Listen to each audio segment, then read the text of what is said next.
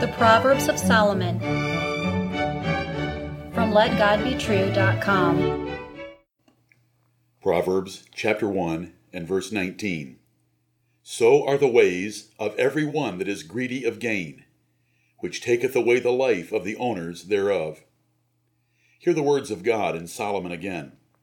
So are the ways of every one that is greedy of gain, which taketh away the life of the owners thereof.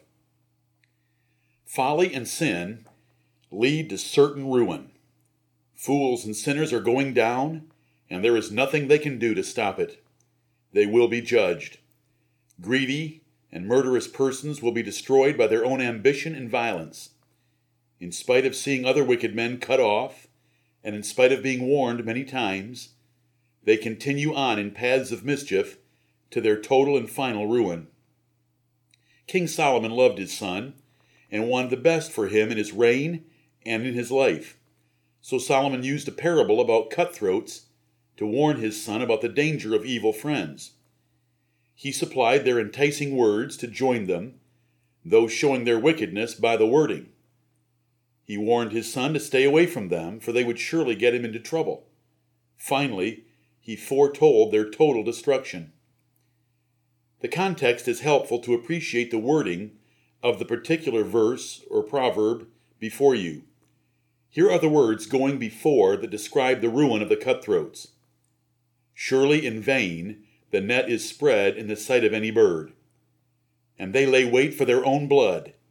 They lurk privately for their own lives. These greedy murderers would soon destroy themselves by their haughty and profane plans to kill, plunder, and rob innocent persons. Birds are stupid, and so are young men who think they can get away with folly or sin.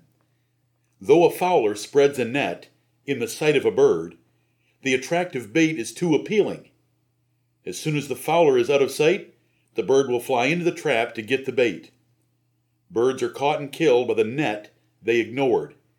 Young fools are killed by the certain judgment of God and men, which they have seen happen to others and have heard about as well.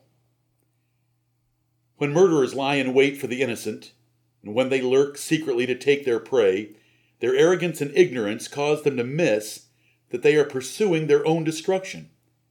The Bible says, Be sure your sin will find you out. The king of terrors will hunt them down by the wrath and will of God. Proverbs 28 and verse 17 says, A man that doeth violence to the blood of any person shall flee to the pit. Let no man stay him. These rules of certain destruction are true of all folly and sin. If persons live contrary to the wisdom freely offered in Solomon's Proverbs, they must love death, because it is stalking them at this very moment. The lessons are simple. Stay far away from fools and wicked persons. Observe that fools and sinners soon meet the fate they plan for others. Folly and sin have consequences so hate both. These are the lessons.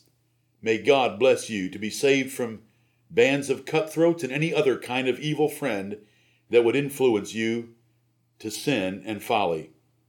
Amen.